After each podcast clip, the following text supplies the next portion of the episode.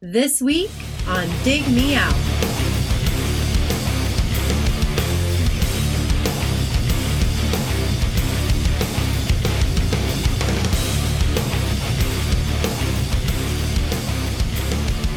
With your hosts, Jason Zia and Tim Minichi. Jay, we're back again with another episode thanks to our Dig Me Out Union on Patreon.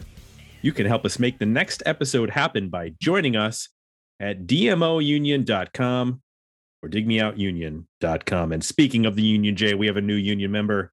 His name is Jordan Neville. Welcome, Jordan. Hey, Jordan. Welcome to the fold, as Richard Patrick might say. Or Ah, sing. well played. Thank you. See, I do a little research, not research. I I, I figure out a way to integrate uh, the things we're going to talk about uh, into our into our build up here, and it makes it sound like we're professionals, which we're not. But uh, we do have a Patreon, and at that Patreon, we have tournaments. Jay, last year we started doing these uh, these tournaments. Twenty seven albums enter the cage only one gets to leave. Three rounds of nine, one round, final round of six. And uh, this is our February tournament, had a lot of records. Going into it, when you were looking at these records, did anything strike you as like, oh, I think that might win, or that would be interesting, or or do you or do you just wait and see what happens? Uh, I poke around here and there. Uh, I mostly wait. Me too. I mean, obviously, there's stuff we're familiar with, but Yeah, every now and then, if something, usually something that I was kind of familiar with, but it gives me an excuse to revisit it. You know, we, w- I, I, I'd like to wait and do the full review once the actual winner comes out. Well, let's get into some of these uh these albums. Let's talk about what was in the picks this February for our tournament. Uh, in round one, we had A Place in the Sun by Lit, No Memory by number two, Hands On, Thousand Year Stare, Underdogs by Matthew Good Band, Smother Earth by Snake Corpse, The Great Divide by Semisonic, 101 Dalmatians by Carter the Unstoppable Sex Machine. D- sorry, 101 Damnations, not Dalmatians. Ah, get that right. House of Love by the House of Love and Firewater by Silkworm. The two albums that made it out of there were Semisonic and Carter the Unstoppable Sex Machine, Which we've reviewed already. Which we reviewed. If you had told me that that was what was going to make it out, I would have I would was surprised. I thought maybe looking at that Silkworm would make it out or um Lit because people might know that we're not the biggest Lit fans. Oh, don't say that because it, it's it's in this month's again. Again? Yeah, by well, I, different person. I have to so. say, I really am only I only know one song, so Yeah, the rest of yeah, the yeah, record could yeah, be yeah. amazing, and I, I would, but I just didn't like the single. To be fair, that is that is accurate. Second round, Wild Wonderful Purgatory by Karma to Burn, All Hail Discordia by Divine Right, by by Divine Right, Spirit Finger by the Dylans, Amanita by Bardo Pond, Slightly Odd Way by Jebediah, Happiness is Not a Fish That You Can Catch by Our Lady Peace, U.S. Songs by Elliott, Gash by Fotis. Is that how you say that? Fotis? Or is it I think so. Fotis? Fotus? I go with Fotis. Fear of a Whack Planet by Funk Junkies. And the two to make it out of that Our Lady Peace and Elliott. Then the final round of, of nine was title of record by Filter, The Real People self titled, On Avery Island by Neutral Milk Hotel, Starry by the Killjoys, Doubt by Jesus Jones, Melt by the Straitjacket Fits, Sand on Seven by Not From There, Year of Mondays by Mike Johnson, and Sebastopol Road by Mega City 4. The two to survive that Jesus Jones and Filter. Two ends of the spectrum in the in the in the 90s, beginning of the 90s and end of the 90s. So our Right. final were Filter, LED Piece, Jesus Jones, Elliott, Semisonic, and Carter, the Unstoppable Sex Machine. Richard Waterman suggested Filter, Darren Leach suggested Jesus Jones, Mike Bankhead suggested Our Lady Peace, Vadim Taver, Elliott, Mike Bankhead again, Semisonic, and Dan Clark, Carter the Unstoppable Sex Machine. It was a close one. There were threats made about what was going to get picked and what wasn't going to get picked. There were some very strong lines drawn. And when it all came down to it, with 26% of the vote, Filter, title of record, won our February 2023 poll. I think it squeaked it out by just one vote, to be Yeah. honest. Yeah. 26 to 23%. I think one vote would have tied it up. So every vote matters. And there it was close with the uh, the later vote. Uh, Our Lady Peace and Elliott both tied with 17%. Yeah. If that filter uh, had vote had gone to one of those, uh, we would have had a tie at the top, and then we and then we would have had a, a, a close third place finisher. Yep. Elliott, eh, like I mentioned, Elliott and Our Lady Peace with 17%, Semisonic with 11%, and Carter the Unstoppable Sex Machine with 6%. Jay, you're familiar with Filter, right? This isn't a surprise. No, I uh I was a pretty big fan of Short Bus. Me too. Um I remember at the time it came out, I didn't verify this before, but I'll just go with my memory. Uh there were some stories around the band having recorded some of that in in Westlake, Ohio. Um, I don't know how much of that was true, but I remember that being one of the uh the storylines when it came out that kind of captured my attention. And then uh yeah, I was a big fan of of that record, listened to it quite a bit. Don't know this one very well other than the singles though. I I sort of- uh, I got, I got my filter fix and then I moved on quickly. Yeah, I got, I got my filter fix as well because I was pretty much short bus and that was it. Yeah. Um, and it- keep in mind, there's four years between records. Oh wow. I didn't realize So, that. Yeah, so Short Bus came out in May of '95, and for people uh, who may not know, History of the band. Richard Patrick is the singer and guitarist, and he had been in the touring band of Nine Inch Nails. And he decided he wanted to write, so he left Nine Inch Nails and formed Filter with Brian Liz- Liesegang, Liesegang, who ended up only. He was on Short Bus. They started to record the second record. They got into arguments about the direction of the band, and Brian Liesegang or however you say it, uh, left after they had recorded a couple songs, including like um, they did the song for the Crystal Method. Uh, was it "Can You Trip Like I Do"? Hmm. Um, and then they did a song for a soundtrack, and as the story goes with with this with this record, why it took so long, is that they were working on a record. Richard Patrick was like, I don't like. Brian wanted to take it in a more electronic direction. Richard was like, no, I like the guitars. I like the heaviness. I want to keep doing that aspect of it. So they ended up, you know, separating. Um, Matt Walker was the drummer, but because they had taken so long, he had replaced Jimmy Chamberlin in Smashing Pumpkins Hmm. after Chamberlin had his drug issues. So they lost their drummer that they had when they were touring and pretty much lost the whole band because it took so long to get to get them like back together. Not Brian and Richard, they were separated completely.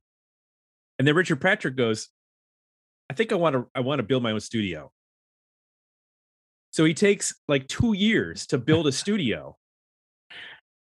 As you should do with your advance. Uh which is a good idea. Yes, Right, exactly. You should build your own studio. We learned that from other bands. Don't waste all your money going to a, and a- a- invest that money in something that will return money in the future. right. Or at least save you a lot of money in the future. So he builds, um, you know, the studio, and they end up recording the record. It comes out. This uh, album, title of record, came out in August of 1999. Welcome to the Fold was the first single. It was released about two weeks before the record came out. And then Take a Picture was not released as a single until January of 2000.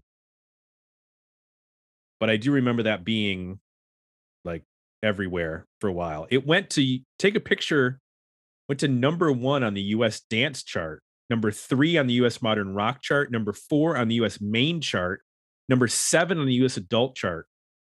And uh, number three in Canada. Dance So- chart. Yeah, I'm, Huh. I'm guessing because this is a, a band that you know has electronic elements to it. There's a lot of remixes, Oh, okay. so I'm guessing there was an electronic remix of that song. That was actually one of my favorite parts of Short Bus. Is that I really liked, you know, obviously "Hey Man, Nice Shot" is a really cool song, but I also like "Dose" was a really cool song, and there was a whole like CD single of a bunch of remixes of that song. And I was really that's how into that record I was. I was seeking out like the CD singles, trying to get the remixes of of songs because we would play we would play those at the radio station um in college. So I'm guessing that's what probably made it to the dance charts. Now this has been reissued. It, it got a 20th anniversary reissue with um the song that they re- recorded for the Crow City of Angels soundtrack the Can You Trip Like I Do, which was on the Spawn soundtrack. Um, there's a a shorter remix of Take a Picture for Radio than what's on the record. And then there's a this the third single, The Best Things, there's also a remix single of that uh, that's on the expanded edition. I don't remember, I don't know if you remember this, but for the X Files soundtrack, Fight the Future, which is the the movie, not the TV show, um, they did a cover of one, which what which Three Dog Night made famous, Yeah, that's but right. it's, but it's actually a Harry Nilsson song. Um, I actually like their version of that song too. It's pretty good. The X Files movie was called Fight the Future. Yep. Has a terrible name. Uh, huh. Okay. Because it was about the future that where we were going to be colonized by aliens, and about how like the government had agreed to let us be colonized through bees or something. Really? Is that the Yeah, premise of the movie? something like that like we Oh we couldn't stop an alien invasion so basically the government like negotiated a slow takeover Yeah. and it had something to do with bees and black oil that got into your eyes and like a spacecraft in the arctic i'm trying to piece it together i have not watched Yeah. the movie in over 20 years but that's like my uh that's one that's what i kind of remember and it like starts with the a bees. bombing of a building at the at like that's parallel to oklahoma city Mm. I vaguely anyway remember. I was a big fan of the show at the time it came out. I remember going to see the movie and I realizing why I have never returned to it based on your synopsis. yeah that was where i kind of gave up Yeah. excuse me i coughed a little bit i Uh, kind of I like saw the movie and then went i don't think i like this anymore Right. I think I had the same reaction. It was it seemed like everything was building to that movie and then uh if memory serves, it felt like uh yeah, they're fucking with us. After we saw the movie, like kind of the ending of Lost. Like, oh yeah, they have no idea what's going on. They're just making up things and throwing them all together to like keep getting Yes. to watch. I don't want to get distracted by an X Files discussion. While that is totally worthy, but I will say X Files worked better when it was a scary story of the week Yeah. than trying to do an overarching Yeah. uh, story. Yeah. That said, if if you don't know, Richard Patrick's from Cleveland, Right. and that's why the, that's why when you mentioned Westlake, I was like, yeah, that makes sense because that's where he was from. Yeah, the the rumors at the time were that they had rented a house in Westlake, Ohio, like in the suburbs, and made some of that record there.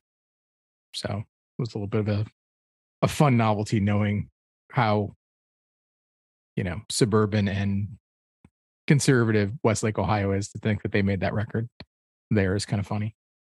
So I, there's been a lot of people in this band. I'm not going to go through all of them, but this is what their output was, or or has been. Uh, they have, uh, and we mentioned Short Bus came out in '95, Total Record in '99. The the Amalgamate came out in 2002. Anthems for the Damned in 2008. The Trouble with Angels in 2010. The Sun comes out at some the sun comes out tonight in 2013 crazy eyes in 2016 and this year at some point hasn't the date hasn't been announced, but they're releasing a new record called "They've Got Us Right Where They Want Us at Each Other's Throats," and it was originally conceived as a follow up to Short Bus called Rebus. Thank God they did not use that title. There's so yeah. So that's that's what's going on. So they got an album coming out this year. And I don't know if you remember this, but there was a side project called Army of Anyone, right. which was Richard Patrick with Dean and Robert DeLeo on guitar and bass, and Ray, is it Luzier? Yep. He was on drums. He was in David Lee Roth band, right? Yes. And he's in Korn now. Yes. And uh, they put out a record in 2006 called, well, was self-titled Army of Anyone, but they had a couple singles, including a song that made it to number 21 on the US rock chart and number three on the US mainstream rock chart called Goodbye. And I have no recollection of that at all. I think it was, if I'm not mistaken, um, they worked with Ken Andrews on this record from Failure. Oh, okay. Yeah. That kind of makes sense. So let's talk. Uh, let's get into some of the comments. The uh, folks at Patreon were quite split. Uh, Richard Dodgen said, "Oh man, torn between Filter, Jesus Jones, and Carter. Gonna have to think about this." Uh, Nate Smith went with Happiness. Eric Peterson, I'm going with Filters. I feel like there needs to be more industrial related Dig Me Out episodes.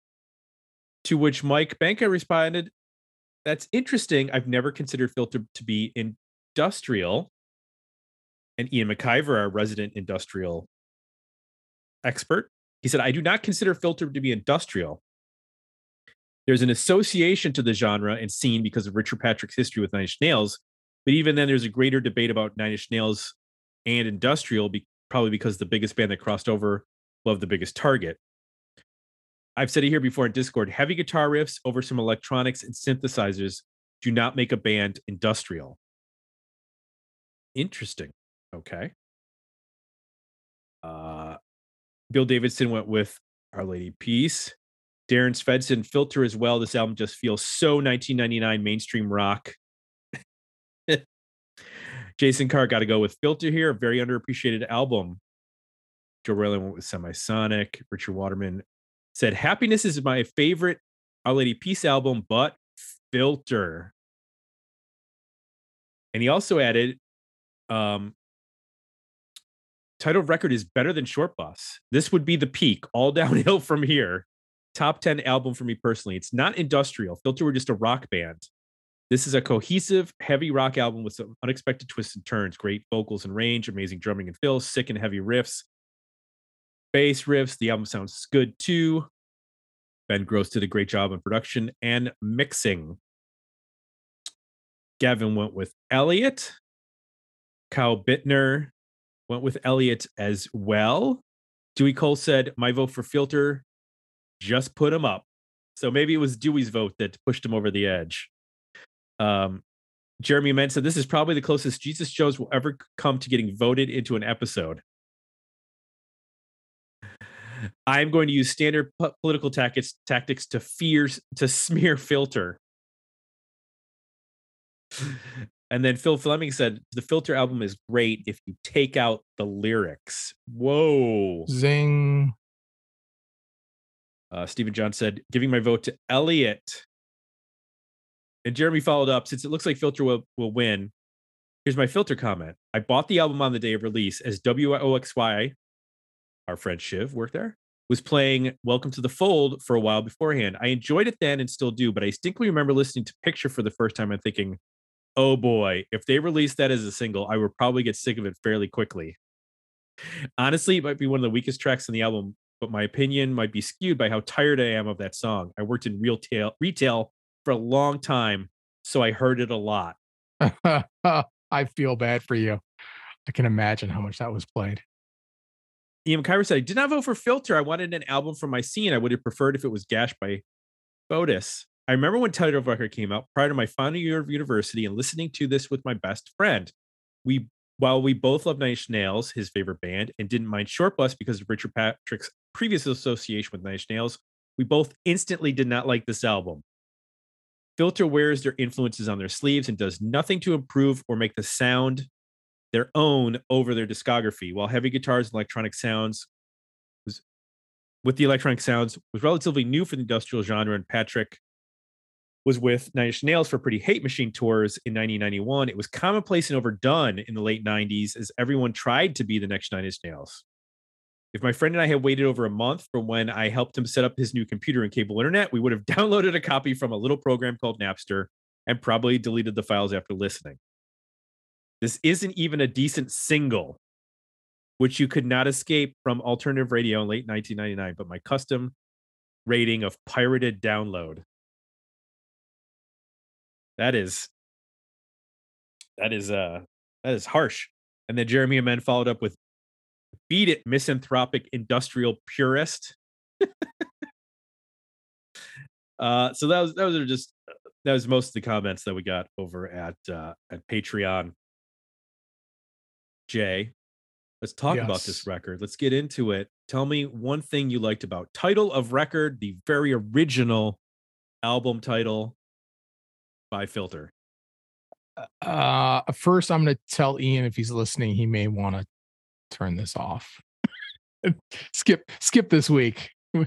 We appreciate the support, but and you're uh, a way bigger authority on industrial music than me. I'm going to try to take this from a generic, middle of the road alt alt rock fan or hard rock fan.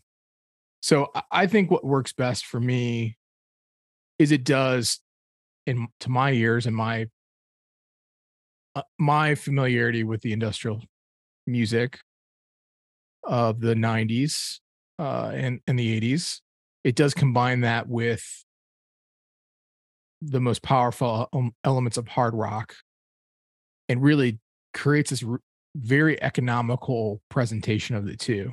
It kind of takes elements of both and puts it together, which isn't that novel in the 90s. You know, Stabbing Westward's a band that comes to mind that we've already reviewed and talked about.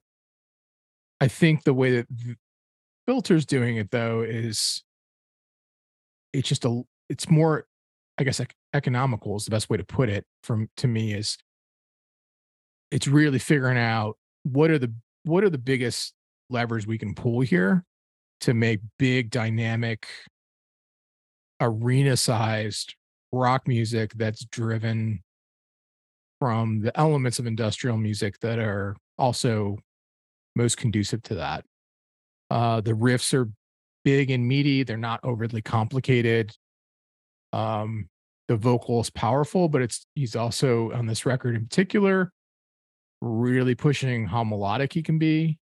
Uh, so you know, several songs have these driving, you know, kick the record off with Welcome to the Fold. You know, it has this driving big riff in the verse, super aggressive.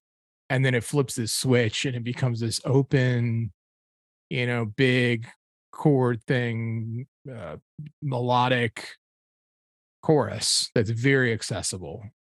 Uh, again, so like bringing that hard rock chorus into things, you know, and almost into a, you know, arena sing along kind of thing. Um, pounding drums. I like the mix of, you know, bringing in some of that industrial, you know, drum machine sound, but then there's also some live drumming mixed in that's, you know, maybe like a helmet or even like a Dave Grohl style drumming to to give you some variety. I was also surprised listening to this record how much like layering is coming in here, like percussion. Um, in certain sections to keep things interesting with I which I think is really effective in terms of uh you know they're not doing anything dramatic from like a time change or fill or you know they'll have like a halftime part and a regular part. But I think layering in the percussion just helps give it this dynamic at times that is different than anything I I had heard to the point and and listening back now still feels fairly unique in how they're doing that. Um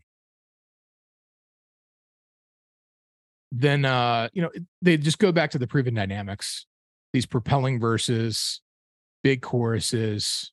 So you got things that like rock fans can identify with quickly and and understand, but you also have things that you know are a little bit more, uh, you know, from the fringe or the edge, the aggression of the industrial music, um, some of the dance aspects of industrial music, and or the you know sort of rhythmic familiarity.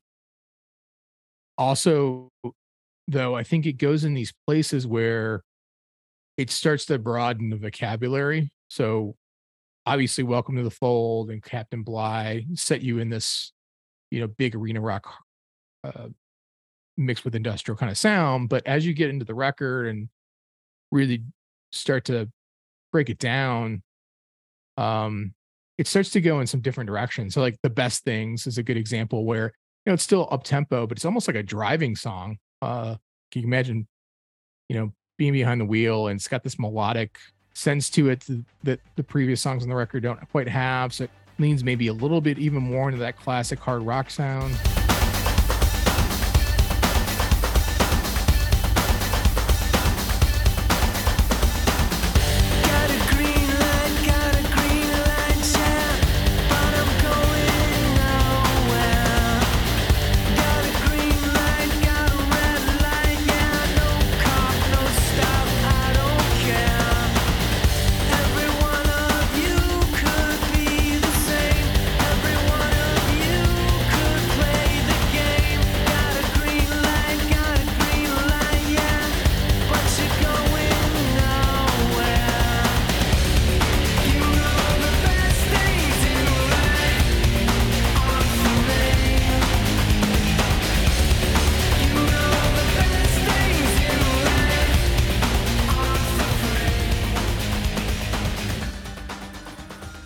Picture.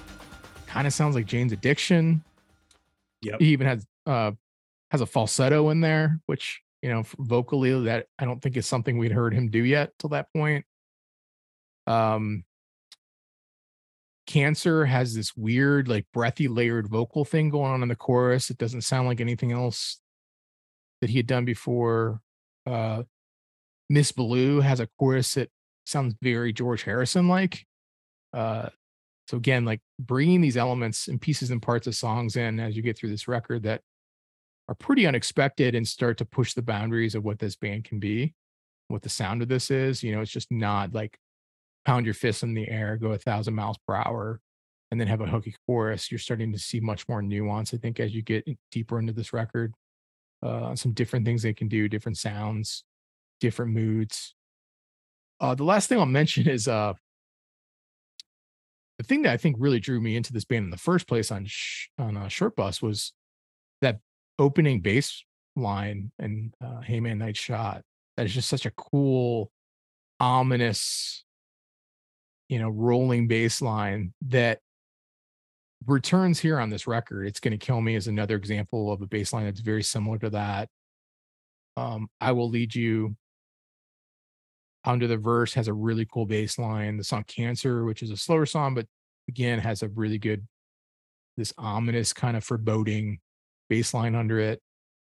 So I just want to give like a little extra credit or shout out to, I don't think that's something that is necessarily thought of with this band, but something that brought me into them in the first place. And then I heard it pop out on this record too. And I appreciated that. I think Nine Inch Nails, he played guitar, right? So I don't even know yep we've thought of as like writing good bass parts, but there's some on the short bus and on this record, some pretty cool bass lines. So, um, you know, worth noting.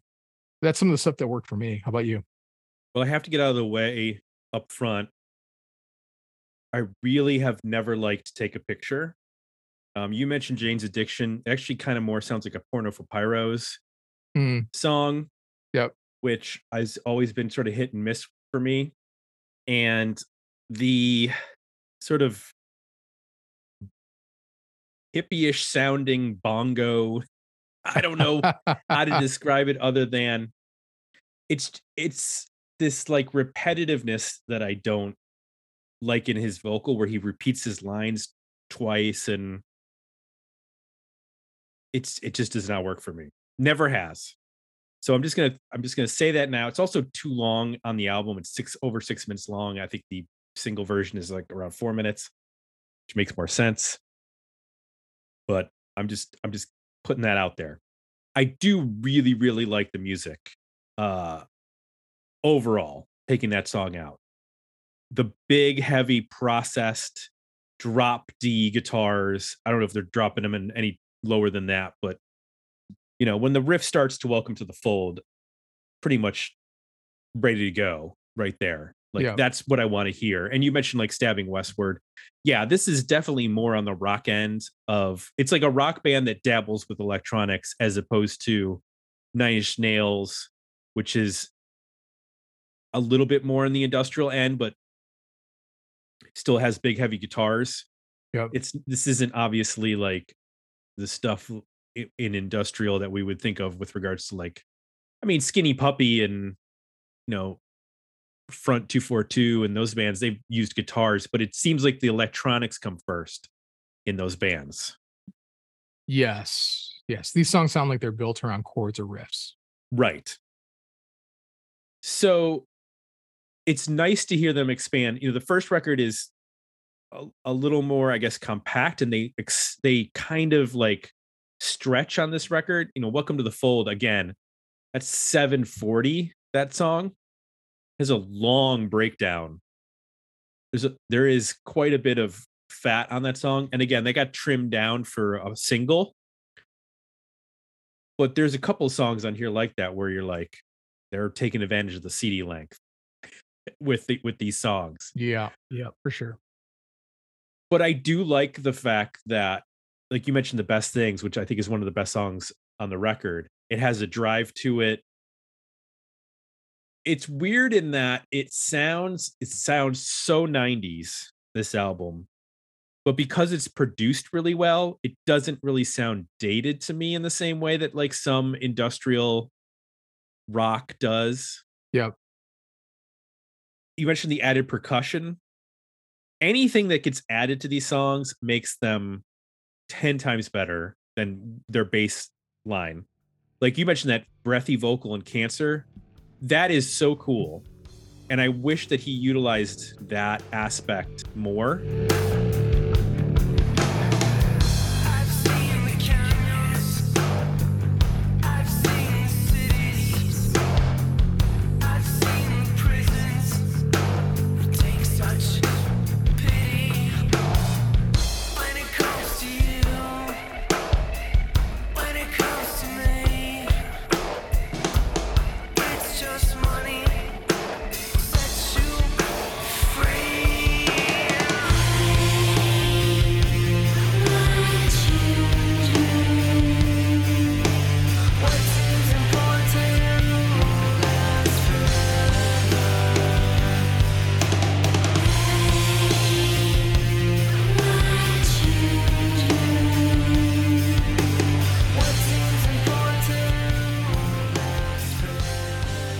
The way that like, you know, like Massive Attack utilizes guest vocalists for songs. I think this band would be perfect for that. To have more of those guest vocals, especially playing off.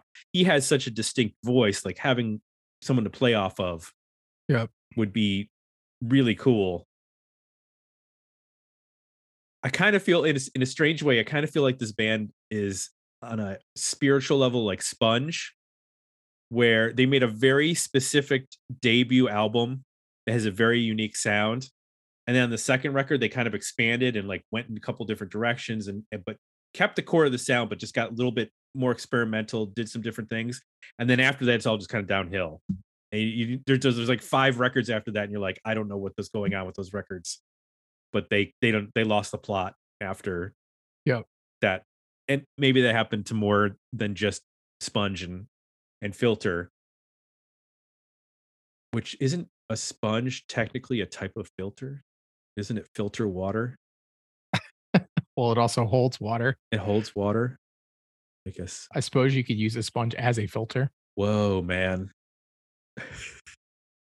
Blowing my mind. I and I like that they utilize, you know, they could have made 10 songs that sound like Hey Man, Nice Shot. Utilizing that bass intro on, like you mentioned, it's gonna kill me. And the on the, the other track, uh is it I Will Lead You? Yep.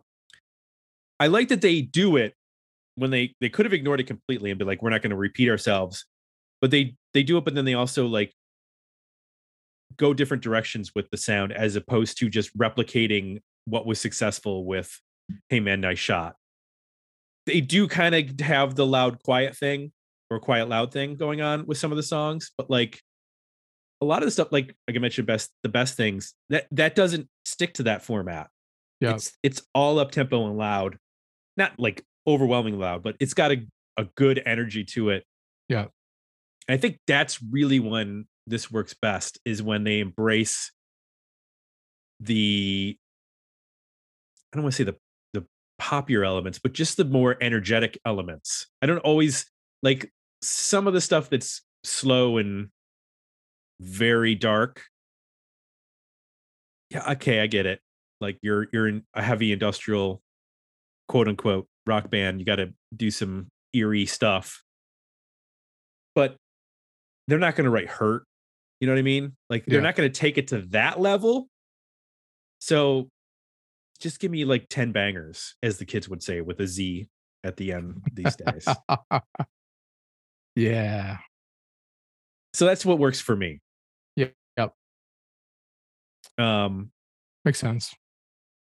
I I think that I wish I could get over my dis- dislike of take a picture because I think there's a cool song there. It's just it it's just one of those songs where I heard it so much Yeah. I just never want to hear it again.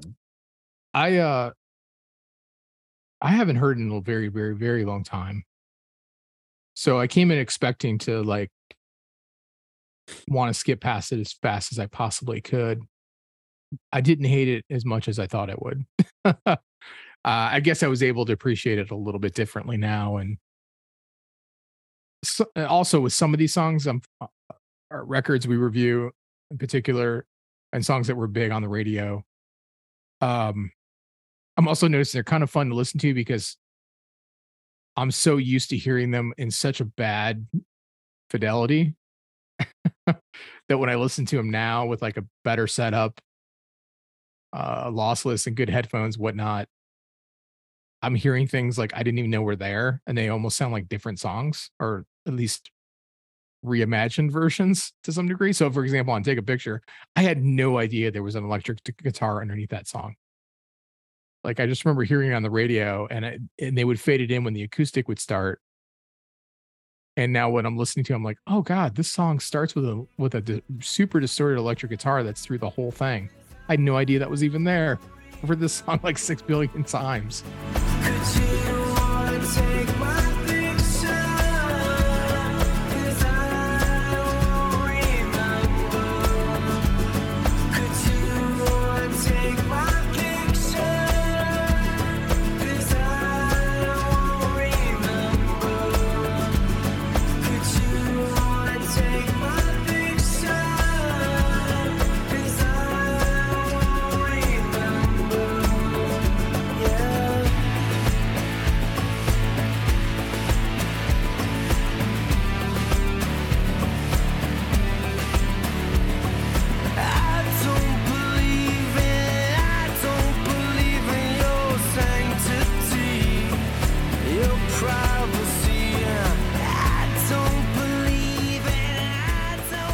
So there's little things like that that I think I had fun with, and then overall, I thought it the way it fit in the record, I I ended up appreciating it more than uh, than I thought I would.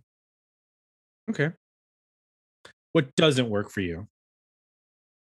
Well, I'm not gonna, eh, you know, go into great detail analyzing the lyrics here, but I guess my impression, maybe this is where Phil's coming from as well.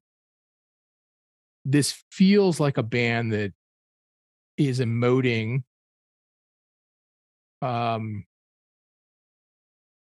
super important serious things. Like there's a veneer of like Mm-hmm. right what we're saying is really important and we're really angry about it and we you know you need to listen to it and then when you start listening to some of the lyrics you're like these are just kind of silly boneheaded white guys with the pent up you know angst and frustration like uh, I think I think to take a picture is a good example. You know, it's a very cliched story, rock and roll story that he's telling. But then he gets to the "Hey Dad" part. You know, what do you think about your son now?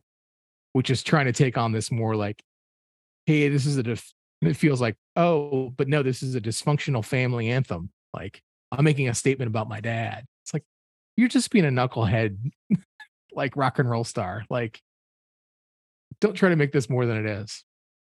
Um, and then a song like "Welcome to the Fold," you know, I'm listening to the lyrics on that. I'm like, a lot of it sounds like interesting words and phrases, but then when you actually try to figure out what the hell he's talking about, it doesn't make any sense. Or at least I couldn't figure out what what, he was trying it's a lot of throwing anger around and Yeah. and i feel like when he gets to that chorus and he's like you got to sit yourself down to contemplate get yourself a nice cold beer and drink Yeah. yourself away like okay are you who are you making fun of there or who are you commenting on there um because the lyrics are in the core in the verses are very angry and yelly Yep. you you take my money you think you're great you think it's funny and i hate your face I'll I kill mean- your father to destroy his seed. yeah Whoa. it's very teen angsty Yeah. journal Yeah. goth angry hmm dare i say new metal ish Yes. where i'm like what okay what is the what's the what are you what are you getting at Right. and then there's that mama give me my medicine the one that makes me feel taller breakdown and i'm like what does this have to do with the rest of the song Right. Right. like is this a guy who who has anger issues and he deal with deals with it through alcohol or like if he's saying mama is he a kid like i don't Yeah. i and what what are we welcoming to the fold exactly I I don't know. Um and and again, I'm not like I don't I don't need great lyrics. I think we No. covered that on this on this podcast. Like there's many, many, many, many albums I list I love that have terrible lyrics probably. And I don't even pay attention to them because to me it's about like it communicates on an emotional level and I don't need the lyrics. Problem with me in this particular album and and a lot of albums in the 90s um you know they're presented in a in a way that's seemingly very important. Like these are important artistic statements we're making. We're talking about important things we're not poison we're talking about important things here. And when you really get into some of the lyrics you're like you're either talking about nothing or you're talking about the same shit that poison would be talking about. You're just using slightly different words and more anger. Right or limp Um, biscuit right which is yes that's kind of yeah where this ends up going in the next year couple years um so it's more that for me. It's more like now if i had never heard this band before and i just listened to it for the first time now would i have that same reaction? I don't know. Some of this is probably me looking back and feeling a little bit like uh resentful or whatever at how silly we got about you know some of the uh, the the 90s being like more serious somehow or something when it comes to rock music. And uh right it just felt like this this record was a pretty good example of that where uh you know it's pretty clear here he's you know kind of a knuckleheaded guy in his early 20s who got some money and like is still angry at his parents and um that's about you know the the level of depth here which is fine but it's kind of presented in a way that uh, to make you think that it's deeper than that right the other thing I'll, I'll mention is that it does to me fizzle after take a picture. The this the end of the record is a little hit and miss. There's some parts that are cool of songs, um, but in whole, from song track seven to eleven, to me is pretty boring. Uh, I will lead you. The best part of that is that pre-chorus where that guitar comes in. That's kind of a sounds like an 80s uh, Ozzy song or something. It's like a really metal riff, but not a, necessarily like a drop D riff. Um, you know, there's a cool bass line in Cancer, but overall that song's fairly boring. Miss Blue's got a really cool chorus, you know, but it's spotty. I think it also feels like that's the part of the record where maybe the songwriting wasn't as good and I'm hearing more of the failure influence. So maybe this is where Ken Andrews is pushing in a little bit to help make some of these songs work. So a song like Skinny to me is like not he wasn't involved with this. Oh, he wasn't? No, he was. Uh, there was the Army of Anyone album. Oh, okay. But that I mean, Skinny sounds like there are parts in that that sound very failure to me. There's a Yes. Oh yeah.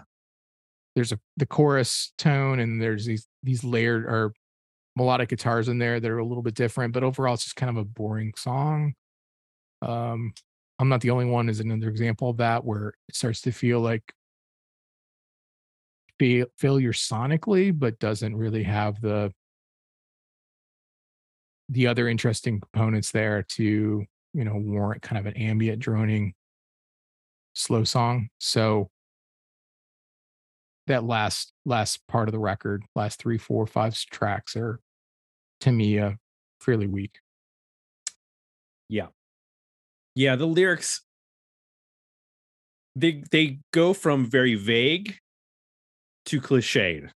Yeah. It's basically because like as much as I like the best things, the chorus goes, you know, the best things in life aren't for me. You know, the best things in life aren't for free. Okay. Right. That's I've heard that before. There's something too about the way he he sings, uh, the style of singing. It's very like um enunciated and also upfront. And it's there's something about it like to me when I hear it, it's like, listen to this. It's really important. And you're like, okay, I'm listening. You're like, mm, I don't really want to listen to these lyrics. Let me back out a little bit and just kind of like Yes. enjoy the enjoy the energy. in the balance between the music and the lyrics, the music far exceeds the lyrics. Yep. And I don't know that in comparison, I, I do think that you naturally have to compare them to Nine Inch Nails because of the association and, and the sound. I do feel like uh this doesn't like it's it's like the next level down from you know like it just doesn't have i don't get a sense of unity to any of this like it just seems like there's a lot of cool riffs and a lot of interesting things happening musically and then these sort of like very mundane lyrics are put on top in order to you know find a melody and and make it a, a complete song but i don't feel like any of this is like maybe it matters to him but it doesn't like i can't figure out like what a lot of this means. It they just seem like words that rhyme and they fit the melody and the rhyme scheme and and that kind of stuff. Yep. rather than and just like anger for anger's sake. Because it's it's hard to like look at this being released in 1999 and not see what was also being released around this time and not go yeah there was a lot of like dumb anger for no apparent reason with with a with bands talking about breaking stuff. Because they just woke up one day and wanted to break stuff. Yeah. It's not exactly how we started the decade. We started the decade with a little more introspection Right. and we ended with breaking stuff Yes. so yeah The so i'm emotion, conf- the emotion is what sells at the end of the day. And we sort of we as humans quickly figure that out and then we end up ruining everything. yeah i All nuance goes out the window. It's like just sell the hate. yeah it does feel like that in some ways it does feel like all you have to do to get on the radio by this point is just like something angst angst is not enough Yeah. it has to be aggression Right. Angst is too nuanced. There's a story behind angst. Right. Aggression but then that doesn't- just it doesn't explain take a picture why that was the big single um i guess it's a good because it's a good song it just I- yeah. you, c- I mean, you uh, you can play it on in so many different formats. yeah it's true You can play it in the store while you're shopping at the mall. like Exactly. play Welcome. To oh i'm sure i've heard this in the grocery store Right. Yeah Yeah. it's just it's such a it's an odd song because it's I like I when I think of songs, I often think of them as as a as a structure because I think of like okay, a chord, you know, in this part, and these are there's like four chords here or six chords here, and then there's you know you, you have your sections, your your chorus, your verses, your choruses, and then it like it it's a building like there's all these components. When I listen to that song, like I can't wrap my mind around like where do you start when you're writing this? It seems very like um it, it doesn't seem to have a center Yeah. for me to wrap my brain around because it's this it feels like it's driven by the rhythm as opposed to like a chord progression Well, I think that's why when I listen to it now and I realize that that guitar is underneath at the beginning, that grounded being like, oh, that's the basis for the song. So then when all the layering comes in, now I'm like understanding a little better. got it It's also six minutes long. I'm I'm sure that's that wasn't the single version. no right? it was for something I think that's. I'm not n- never a fan of a six minute song, um, particularly one that's formatted like this where you can get lost in it because there's not enough movement. So uh, there's no need for this song to be six minutes. Whatever the No. single edit was is what it should be. Near uh, neither should uh, "Welcome to the Fold" be seven seven minutes and forty seconds. Like that's no the, the absurd. radio edit for title for for welcome to the Fold" was 442 and the radio edit for this was they cut it from 603 to 341 Wow. Yeah, that's all it needs to be. yeah it should not be i yeah. I don't understand why you need to make it that long. Now there are remixes that take it up to nine minutes. Jesus. in case you uh you really want to get down. Yeah there's a us maxi single that has one two three four five six remixes a trans capella a cappella version trans capella. I don't even know what that understand what that means there's there's a ton of remixes of this song. Uh and it makes sense because it charted all over the world in the like either top 20 50 that kind of thing. So i'm sure that he made a few dollars off of this and i and Rich, richard patrick even though he was basically controlling the band at this point um he did actually like share writing credits so he's the primary writer on because of lyrics. He writes all the lyrics. But Geno Lenardo, who um, played guitar, bass, sitar, mandolin, and programming, he has co-writes on three songs. And Frank Cavanagh, who was the uh, bass player, has a co-write on one of the songs.